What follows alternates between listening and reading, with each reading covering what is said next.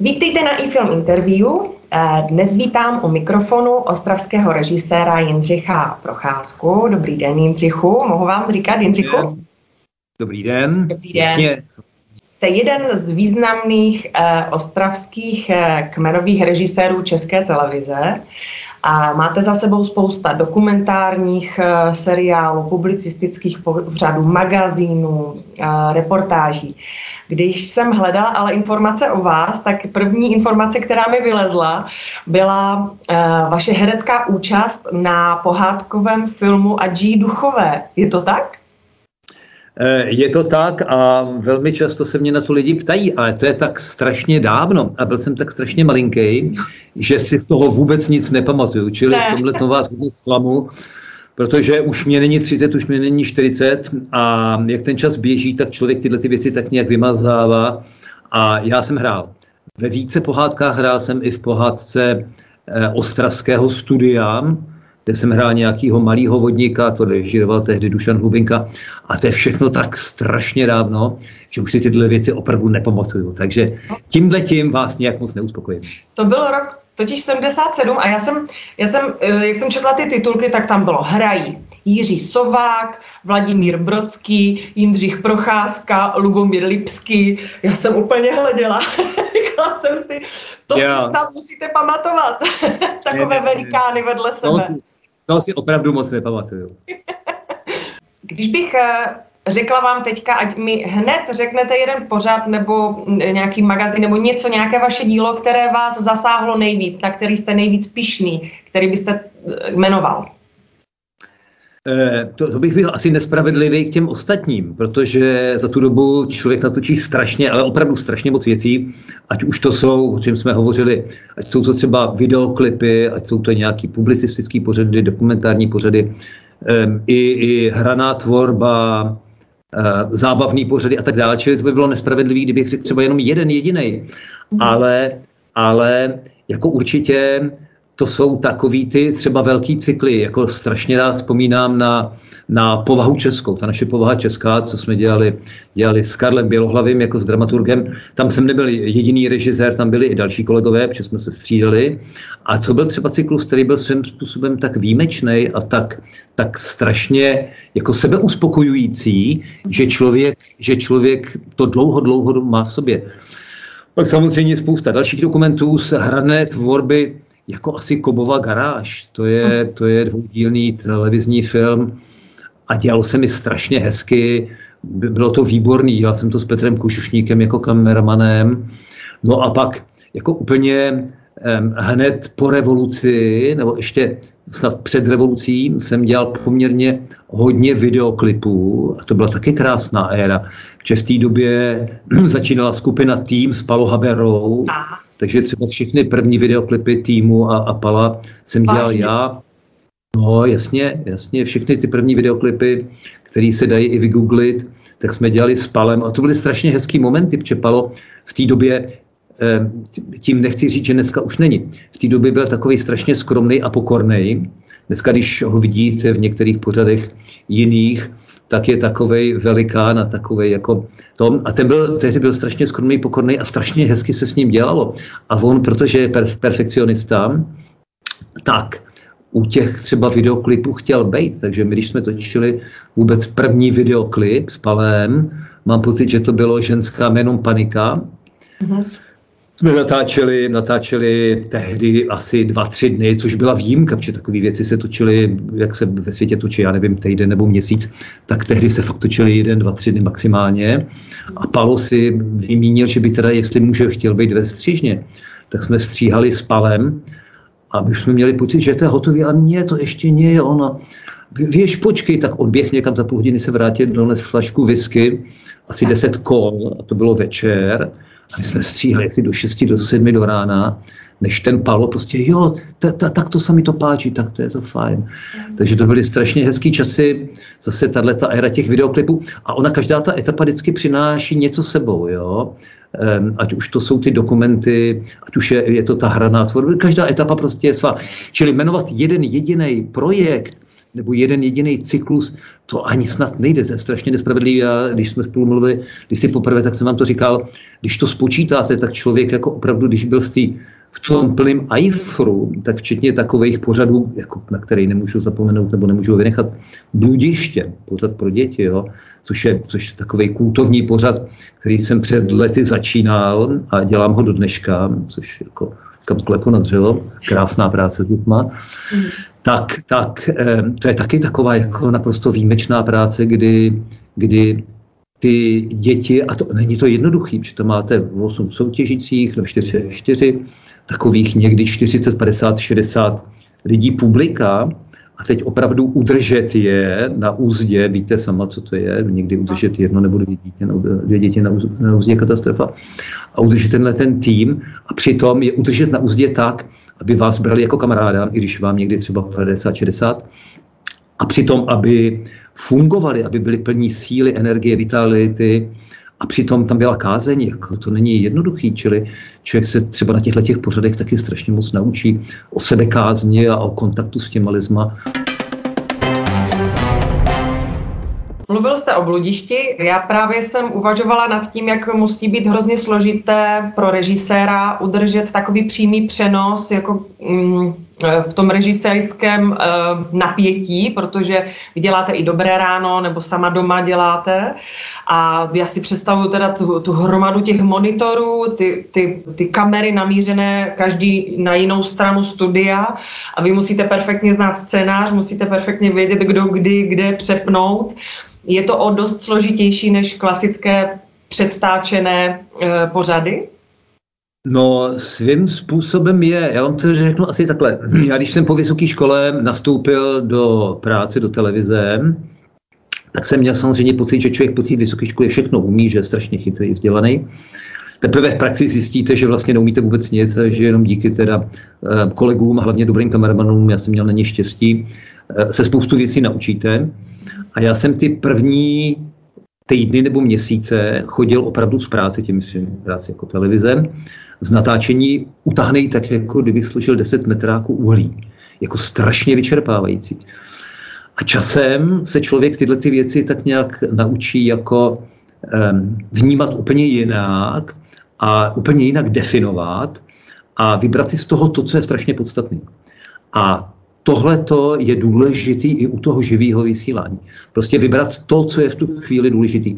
To, že tam je opravdu, já nevím, 30 monitorů, tak, tak ten organismus časem opravdu začne vnímat jenom ty, které jsou podstatné. To znamená třeba těch pět kamer, ten výstup, tu trikovou kameru, tu předvolbu a ty ostatní prostě opravdu eliminujete, vypouštíte z hlavy.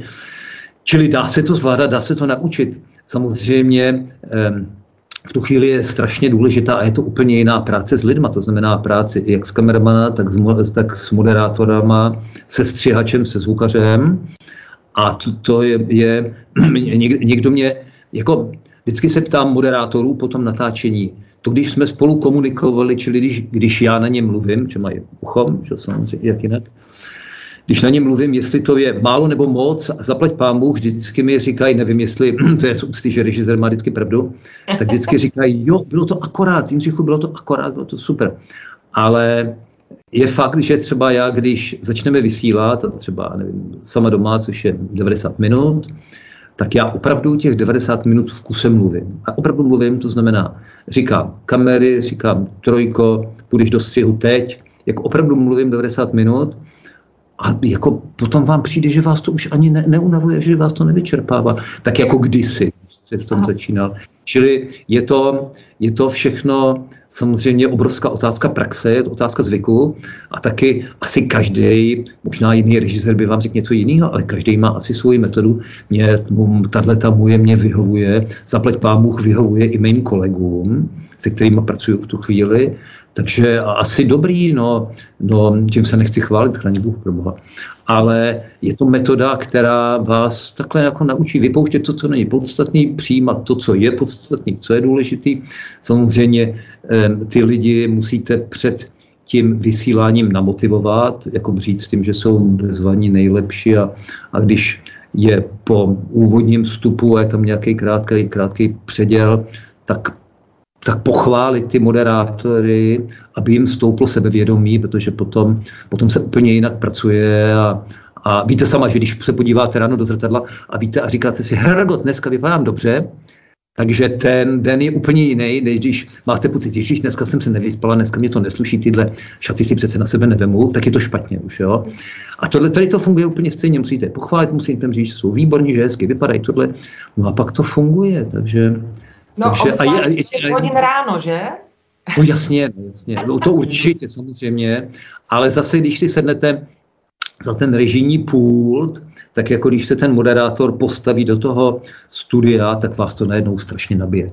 Strašně nabije energií a vším a všechno je najednou úplně jiný, ta únava z vás spadne, je, je, je, prostě najednou to začíná takhle fungovat. Mm. Protiváha toho, toho je, když se točí klasický film a člověk, ten režisér musí zase ty emoce a tu atmosféru vybít z těch herců a opakuje se to třeba 20krát za sebou, že to je zase jiná práce, ale stejně náročná taky, že jo? Jasně, a teď musíme rozdělit teda dokumentární film nebo publicistický film, nebo dokument, řekněme, a hranou tvorbu. Když to tak samozřejmě, tam je důležitý výběr herců. Když si vezmete dobrý herce, tak je nemusíte už tolik vést a takové, já nevím, ikony, jako, jako byl Andy Hritz, jo, který jsem měl strašně rád, už bohužel není mezi náma, tak třeba tomu stačilo naznačit, co potřebujete nebo co chcete mhm. a on vám to udělal. A pak taková klapka stačí opravdu dělat jednou, dvakrát, třikrát a pak stejně třeba zjistíte, že ta první byla nejlepší. Ale točí se samozřejmě několikrát a ty herce musíte někam navést, někam namotivovat.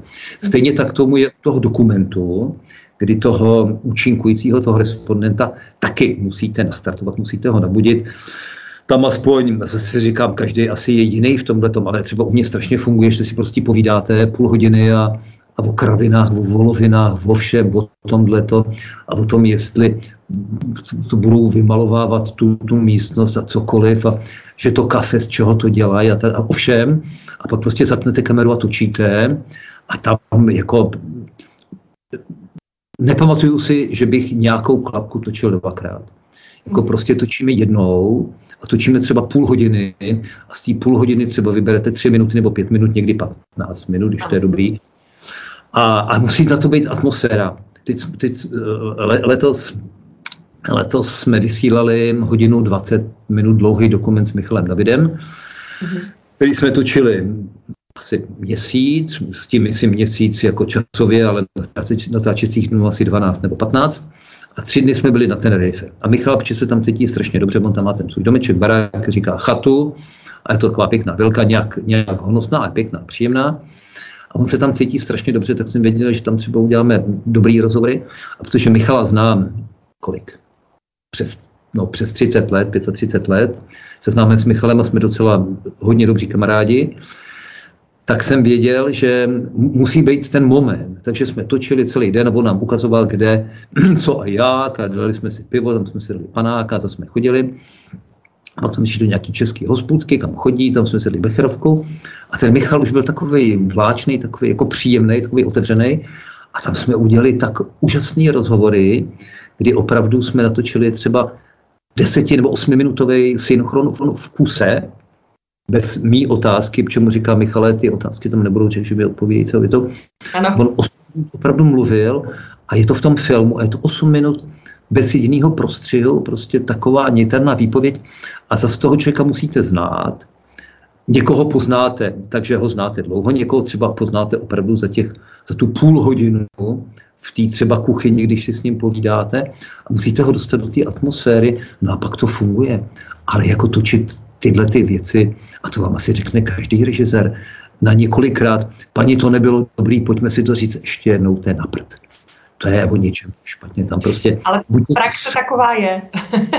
No, tak já ji tak, já ji tak nedělám. Já prostě buď to to vyjde, anebo to nevíde, protože po druhý, to nejsou herci, to jsou lidi, to jsou naturščici a to jsou lidi sami za sebe a buď to, buď to, to tam je, nebo to tam není. Když to tam není, tak to je špatně. A zase tím, že když to není hlavní respondent, když ten film není o něm, když to není profil někoho, tak se to dá nějakým způsobem, jo, ale, ale jinak prostě musíte, vy musíte vědět, co chcete a on musí vědět, co vy chcete po něm. Tak to funguje potom.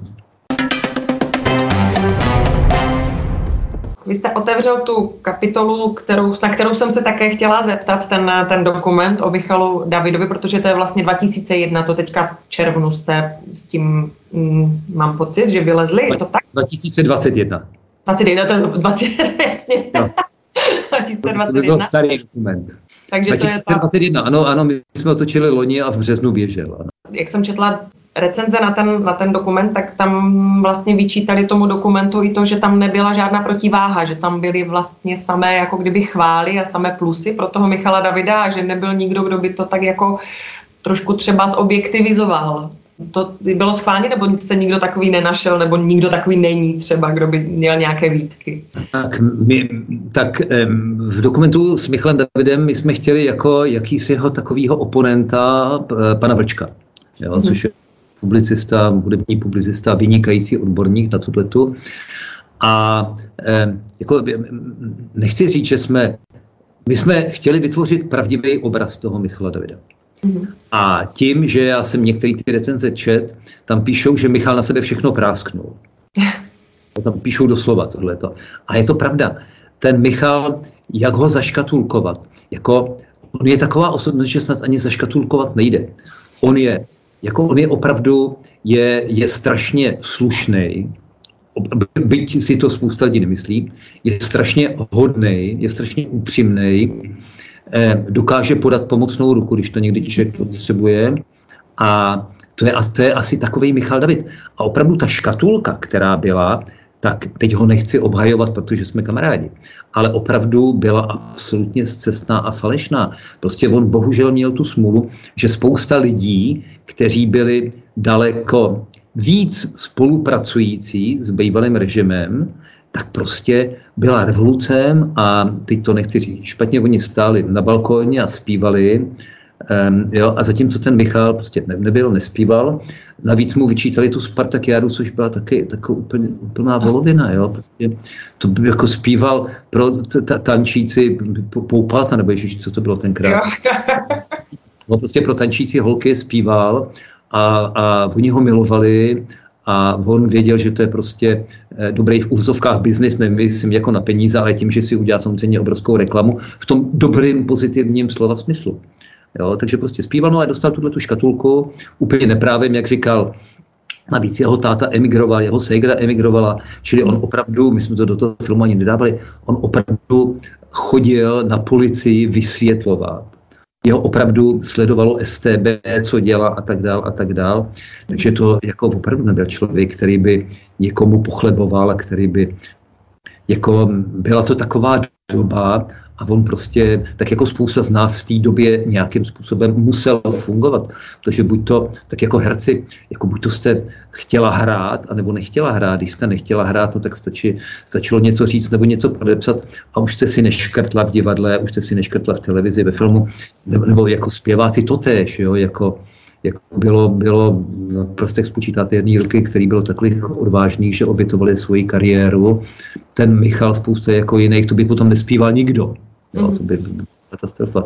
Čili Michal jako jedním slovem, já si myslím, že to je fajn, ferový kluk a myslím si, že ten dokument o něm vyprávěl pravdivě a jako jo, ten Michal na sebe všechno prásknul a nějakýho oponenta, jako nevím, to pan Vlček, ale jako ti lidi, kteří ho znají, tak ani neměli pocit se stavit do nějaké opo- oponentury. Určitě, kdybychom tady dali, dali pana Rejška, tak pan Rejžek Michala se tře, a to jsme zase jako nechtěli, protože Jasně, já třeba Rejška vší ústě k němu nepovažuji za seriózního odborníka a za, za člověka, který má nadhled a je nad věcí. Takže třeba takový lidi jsme tam nechtěli, protože by tomu filmu ublížil a ublížil by i Michalovi a tak, no, čili, čili tak to je. Je fakt, že Michal David je takový zvláštní fenomen, u kterého každý člověk řekne, no hlavně ne Michala Davida, hlavně nehrejte Michala Davida, radši Guns N' Roses a Deep Purple a jako rockové věci. Mm. Ale potom jsem byla na oslavě, kde bylo asi 150 lidí a Michal David přijel a všichni ti zarputili rokeři stáli pod tím podiem a skákali jak diví, jo. Takže je to takové nějaké zakleté podivně. to říká i Michan v tom, tom filmu a shodou okolností můj syn byl asi před 13, třemi týdny na svatbě u kamaráda a pak mi volal někdy v 10, v půl desátý. Taťko, co myslíš, na co všichni tančí? Já říkám, na co? Na Michala Davida. Takže samozřejmě, jak se všichni picli, tak se pouštěl Michal David, takový ty jeho remixy a všichni tančili na Michala Davida, ale věřím, že druhý den, když ráno vystřízli, tak říkali Michal David, to je hrozný, to je to. A tam všichni zpívali, tančili. Um, jo, tak to je. Michalovi je to asi, asi už dneska jedno, prostě on si tu nálepku tak nějak jako osvojil, ví, že to tak není a on si odjedná svůj baráček na Tenerife a to je taky zvláštní, jo, ten, ten barák, spousta lidí má takový rezidence nebo nemovitosti, ať je to vila nebo a moc se o tom nepíše, moc se o tom neví a moc se jim to nevyčítá. A tomu Michalovi, tomu, když si to tam koupil a když si to tam nějak zrekonstruoval, tak toho byly plný noviny a spousta lidí, jo, ten se má, ale to, že třeba třikrát luxusnější vilu má Franta Janeček, o tom nikdo neví, o tom se nemluví že některé české herečky, zpěvačky mají konkrétně třeba taky na Tenerife svý apartmány nebo, nebo, nebo bungalovy nebo, nebo byty. O tom se taky moc neví, nepíše. A co tomu Michalovi prostě, když to tam měl, tak mu to dali sežrat, protože si určitě vydělal za bývalého režimu, i když ten Franta Janeček mu platil dvě, tři stovky za vystoupení, no, takže na tom asi nezbohat. Takový je život. Jak dlouho pracujete pro českou televizi? Já jsem v, v, v 70. roce jsem maturoval na, na gymnáziu a tehdy, když jste chtěla jít na vysokou, já jsem dělal nejdřív zkoušky na DAMu, že můj tatínek byl operní pěvec, maminka byla prima balerína, tatínek zpíval několik let v Národním divadle v Praze a když poznal maminku, tak se přestěhovali do Ostravy a tady zpíval v, tehdy v divadle Zdenka Nejedlého, jako soulista opery. No tak jsem zkusil na damu, tam jsem se zaplať pámu nedostal a pak jsem teda, že, že zkusím famu a tam byla podmínka, že jste musela mít rok praxe v příslušném oboru, anebo dva roky základní vojenské služby. Tehdy to fungovalo. Když jste chtěla na Filmovou akademii muzických umění do Prahy, tak tam musel být rok praxe. Takže já po maturitě, po Gemplu jsem šel na rok do televize, čili to bylo v 70. prvním možná, v 70. 70. 81, tam jsem rok pracoval jako kulisák, asistent kamery, asistent zvuku a tak dál, abych splnil to kritérium základní. No a pak jsem se přihlásil a bylo asi, já nevím, 1500 přihlášek na, na FAMu a na můj obor jich bylo asi nějak 300-400 a, a do úzkého kola se nás dostalo asi 30 a celkem nás brali asi pět nebo šest. Mm-hmm. A pak jsem teda pět let studoval FAMu a tam jsem měl teda exkluziv, exkluzivní ročník, že mých spolužáci bylo Ferofenič, Olga Novotná Somerová, nyní, eh, Viktor Polesný, já a ještě jedna Bulharka a jeden Novozélandian. Jo? Čili vlastně jsme byli vlastně jako Ferofenič, já si myslím Olga Somerová jako nikdo. Asi není třeba víc vysvětlovat, čili to jsme byli fakt jako luxusní ročník, to byl výborný, krásný, krásná, krásný roky, úžasný. No a když to teda spočítám, tak s 76. jsem asi, asi skončil FAMu, promoval, no a pak jsem nastoupil do televize, čili teoreticky od toho 76. nebo 7. jsem pracoval, jsem byl rok na vojně v armádním uměleckém souboru Víta Nejedle, což byla taky krásná vojna, protože jsem byl s Oldou Kaiserem a s takovou s Vaškem Hudečkem, s výbornou partou. Aha. Že s Oldou jsme strávili opravdu rok společně od rána do večera. To bylo strašně hezký. Mhm. Včetně večírků různých s Oldou. Strašně hezký, příjemný to bylo, aby jsme obrovští, obrovští kamarádi. No a pak jsem začal teda pracovat v televizi a od té doby vlastně, vlastně pracuju s tím, že samozřejmě kromě české televize v posledních, já nevím, 20 nebo x letech jsem pracoval pro Febio, či pro Ferafiniče, pro krátký film jsem něco točil, a kromě ostravského studia něco pro pražskou televizi, pro brněnskou televizi, pár takových, nebo pár, asi jeden nebo dva takový. menší cykly a tak, no, takže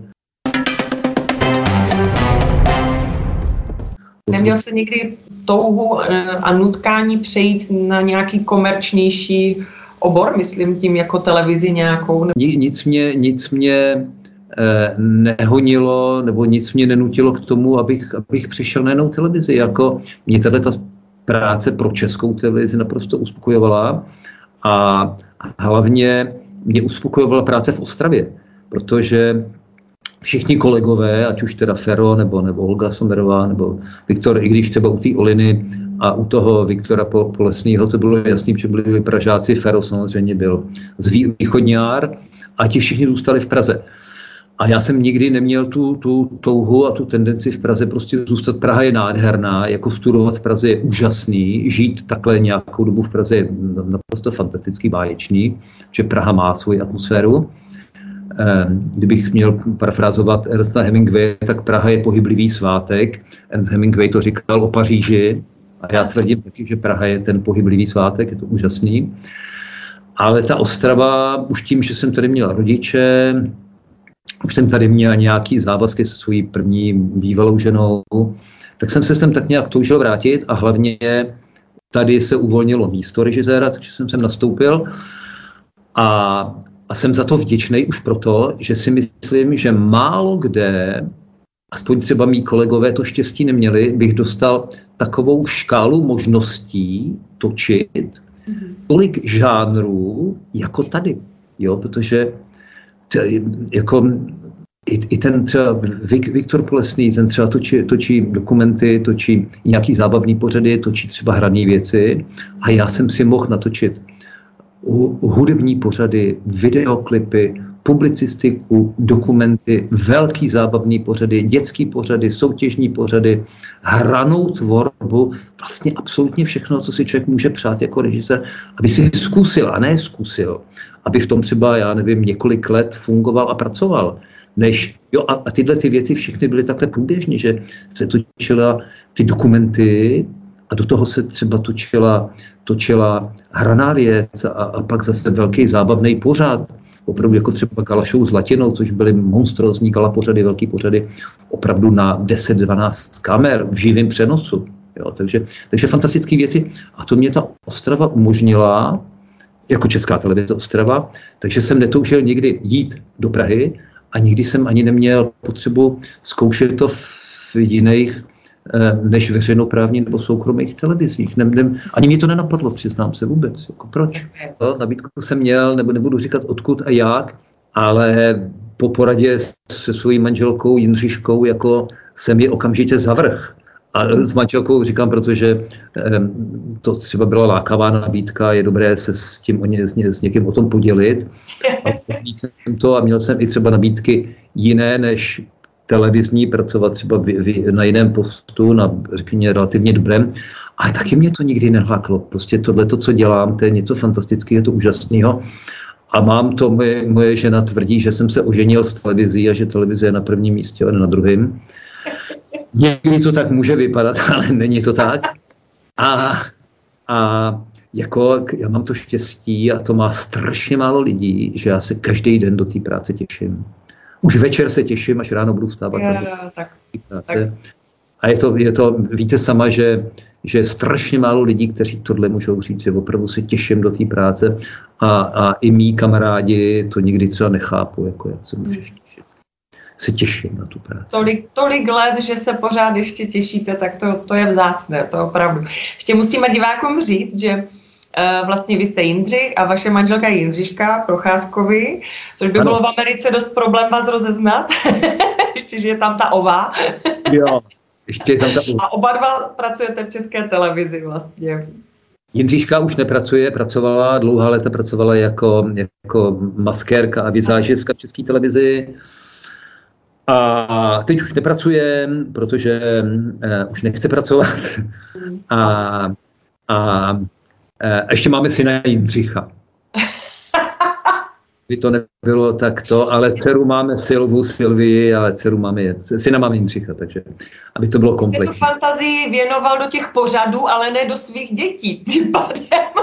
tak zase můj tatínek byl Lubomír, ale můj dědeček byl Jindřich, tak zase jsem si říkal, v tom pokolení, jak to pokračuje. A pokud třeba někdy Bůh dá, a můj syn, že zatím mají dceru, jsou krátce, krátce ženatí s manželkou, pokud Bůh dá, budou mít ještě druhý dítě nebo třetí dítě, tak třeba to bude syn a v tom případě mám slíbeno, že to bude Jindřich. Tak.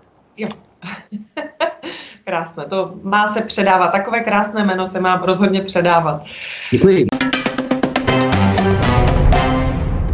Dlouhá léta jste režíroval publicistický pořád pod pokličkou a, pod, a bydlení je hra, zahrada je hra. To byly takové troufnu si říct, fenomenální tenkrát eh, magazíny nebo publicistické pořady. Jak to, že to skončilo, takové oblíbené záležitosti? Ehm, takhle, pod pokličkou jsem dlouho nedělal. Jako dělal jsem mhm. ty pořady pod pokličkou, ale nebyl jsem, řekněme, kmenový režisér tohoto pořadu. Zatímco eh, Bydlení je hra, jsem patřil mezi dva nebo tři kmenové režiséry a Zahrada je hra, tam v podstatě to byl projekt, který se vyráběl pro českou televizi a vyráběl se v mé produkci. Mhm. Ano, to znamená, že vlastně já jsem ho zaštiťoval a, a samozřejmě copyright byl česká televize, jak jinak, ale já jsem ho vyráběl na klíč a a tam jsem byl jako tedy stěžení režisér, samozřejmě některý režiséry jsme se najímali, protože to byl takový objem práce, že to nešlo stihnout. Taky to byla nádherná práce, jak bydlení, tak zahrada, protože to byl opravdu nesmírně inspirativní eh, člověk. A to je fantastický na té práci, že projdete opravdu stovku nebo stovky prostředí. Jo? Že poznáte stovky prostředí, že nakouknete do stovek bytů, a to nepřeháním, stovek bytů, který nějakým způsobem fungují a do života stovek lidí, kteří mají určitý představy, plány a vy jim nějakým způsobem pomáháte definovat a potom plnit. To tež u těch zahrad zase nakouknete prostě do těch míst, které třeba patří někdy jenom někomu a oni vás tam pustí. A proč to skončilo jako to, určitě není, není otázka na mě. Prostě některé pořady, ně, někdo má někdy pocit, že některé pořady někdy vyčichnou a už nefungují. A potom dojde k tomu, že ty pořady se zruší a nahradí se jinými pořady a pak třeba jiná televize dělá něco podobného a v podstatě zjistíte, že to je de facto to samé, akorát tam jsou jiné tváře a stojí zatím jiní tvůrci. Ale proč, proč se tohle to zrušilo, nevím, jako vím, že pak se ty, ty, ty zahrady dlouho reprízovaly a že se to i asi někam prodalo, protože jsem to viděl i třeba na slovenské televizi, kde to běželo a mám pocit, že ten pořad fungoval byl, patřil mezi takové ty, ty, ty úspěšné pořady, ale vždycky se stane časem, že prostě něco vyčichne a, a někdo má pocit, jako my jako tvůrci, bohužel nerozhodujeme o tom, jestli ten pořad se bude dál vysílat nebo nebude. My někdy máme pocit, že už třeba jako opravdu už to není ono a že by to mohlo skončit. U těch, těch pořadů jsme rozhodně měli pocit, že to funguje a že by to mělo pokračovat. Takže. Hmm. Takže jste se určitě inspirovala, jak jste si stavil domeček a zahrádku, tak jste už věděl, kam, kde zvednout telefon a říct, a ten dělal tam v tom třetím díle, teď výborné krbové kamna, tomu zavolám, jo? tro, tro, troši, trošičku to tak je. Trošičku jako když jsme stavili dům, tak um, to už jsme měli, to už jsme měli bydlení hra v podstatě jako prožité, už jsme věděli, do čeho jdeme. A náš dům, jako opravdu jsme teda stavili výjimečně, protože to je roubený dům a je celý ze dřeva, i s dřevěnou šindelovou střechou, takže tam jsem se ani moc neinspiroval, protože tohle je něco takového jako hodně výjimečného. Ale pravda je, že když jsme točili zahrady, tak jsem se inspiroval při tvorbě zahrady a na druhou stranu jako zase měl pocit, že třeba co u mě funguje, že, že můžu přenášet dál do těch jiných projektů, jiných pořadů. Ale ano, tam jako ty, ty zahrady hra byla pro mě velkou inspirací. Vy jste teďka, vy jste to i před eh, naším vysíláním sám potvrdil, že jste teďka měl nějaké zdravotní komplikace a téměř jste utekl hrobníkovi z lopaty. Změnil se váš nějak, nějak, vám nějak postoj k životu? Máte nějaké další vize, které jste si řekl tím, že tím jste to odstartoval, řekl jste i tak, ale já ještě musím natočit nějaký prostě velký dokument o někom, koho si vážíte, nebo nějak vás to posunulo? E, já, jako, že jsem utek hrobníkovi z lopaty je téměř doslova pravda, protože jste zdravý člověk, nebo máte relativně pocit, že jste absolutně zdravý člověk, že vám nic není. A mně opravdu nic nebylo, akorát jsem viděl, že mám žlučníkový kmen, ale nikdo vás dostatečně nevaruje a neřekne ty, ty, ty, dej si ten žlučník odstranit. Ono vás to nebolí, mě to bolelo jednou za měsíc, za dva měsíce, třeba dvě hodiny, tak na tím mávnete rukou a jdete dál. A nikdo není ten, kdo by řekl, ty, ale okamžitě jdi a nech si to vyoperovat. Já jsem nešel, že mě nikdo k tomu nedokopal. Ani já sám sebe, protože jsem neměl, neměl tu, tu tendenci si poležet tři dny, čtyři dny ve špitále po operaci. No a ten kamínek se mě šprajsnul, udělal mi problém se slenivkou, místo tří, čtyř dnů po operaci jsem si proležel čtyři měsíce ve špitále.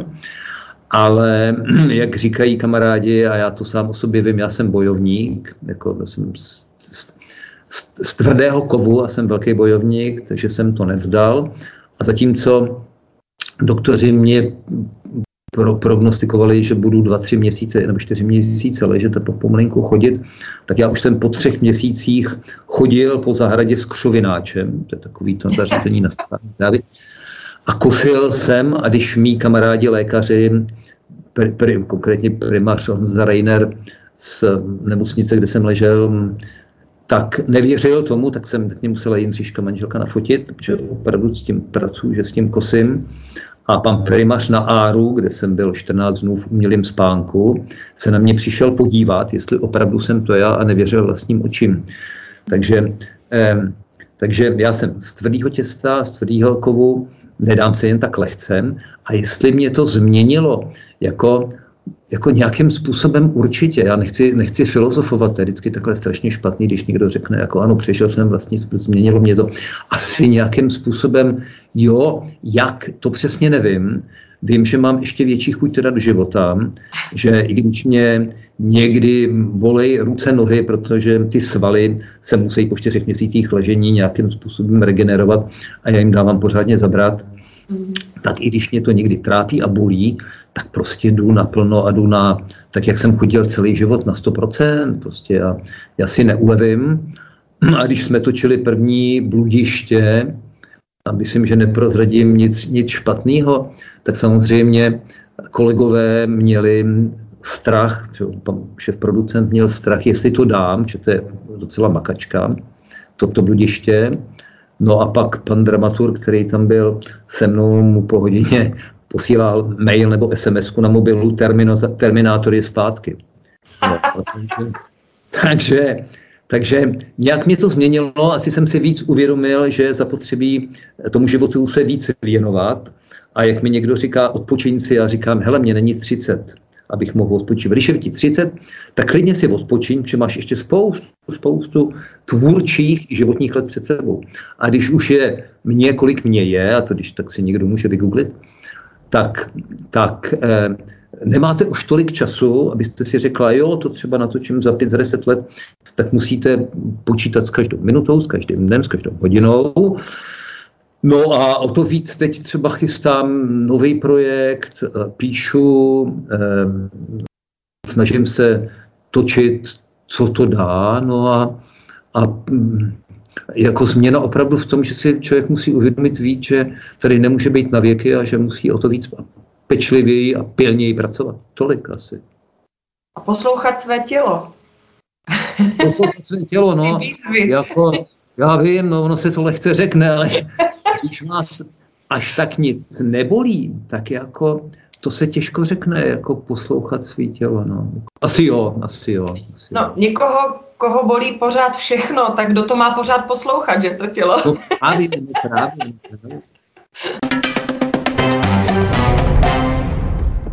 Takže plány máte nějaký sen režisérský? Režisérský sen? Já mám, já mám v plánu, ještě bych chtěl natočit, natočit, nevím, nechci říkat kolik, ale mám rozpracované dva takové velké dokumenty, velké projekty, nebudu říkat jak, nebudu říkat o kom a s kým. A dva velké projekty mám rozpracovány a, a e, snažím se už nějakou dobu pracovat ještě předtím, než, než jsem si položil se, se žlučníkem, se Slitněvkou, tak jsem měl rozpracovaný jeden takový hraný projekt, ke kterému se teď chci vracet, ale během toho mi to nějak trošičku vyčichlo a na spoustu věcí se člověk teď, teď kouká, jako, že by to mohlo být úplně jinak, tak do toho jsem se ještě nepustil, ale na tom chci pracovat. Hmm. Čili mám, mám jako z těch, z těch jako standardních, tak, tak dál pracovat na těch projektech, jako jsou Dobrý rána, Bludiště a, a Sama doma a, a Stopu a já nevím, co ještě. A to jsou takový ty, ty běžný, takový ty, teď to nechci podceňovat, ale rutinní práce. No a z těch velkých takových těch nadčasových prostě pár velkých dokumentů ještě bych chtěl udělat. Mm-hmm. Takže na, na některých pracuju a některé mě teprve čekají. A teď budou dlouhý zimní večery, tak se bude krásně psát. A já jsem moc ráda, že jsem dnes u mikrofonu mohla vyspovídat ostravského režiséra Jindřicha Procházku. Přeji vám pevné zdraví a mnoho dalších, dalších odtočených hodin ještě v zajímavých, na zajímavých projektech. Děkuji moc, mějte se krásně. Já vám pevné zdraví, děkuji za hezké, milé povídání a mějte se krásně. Naschledanou. Děkuji, naschledanou.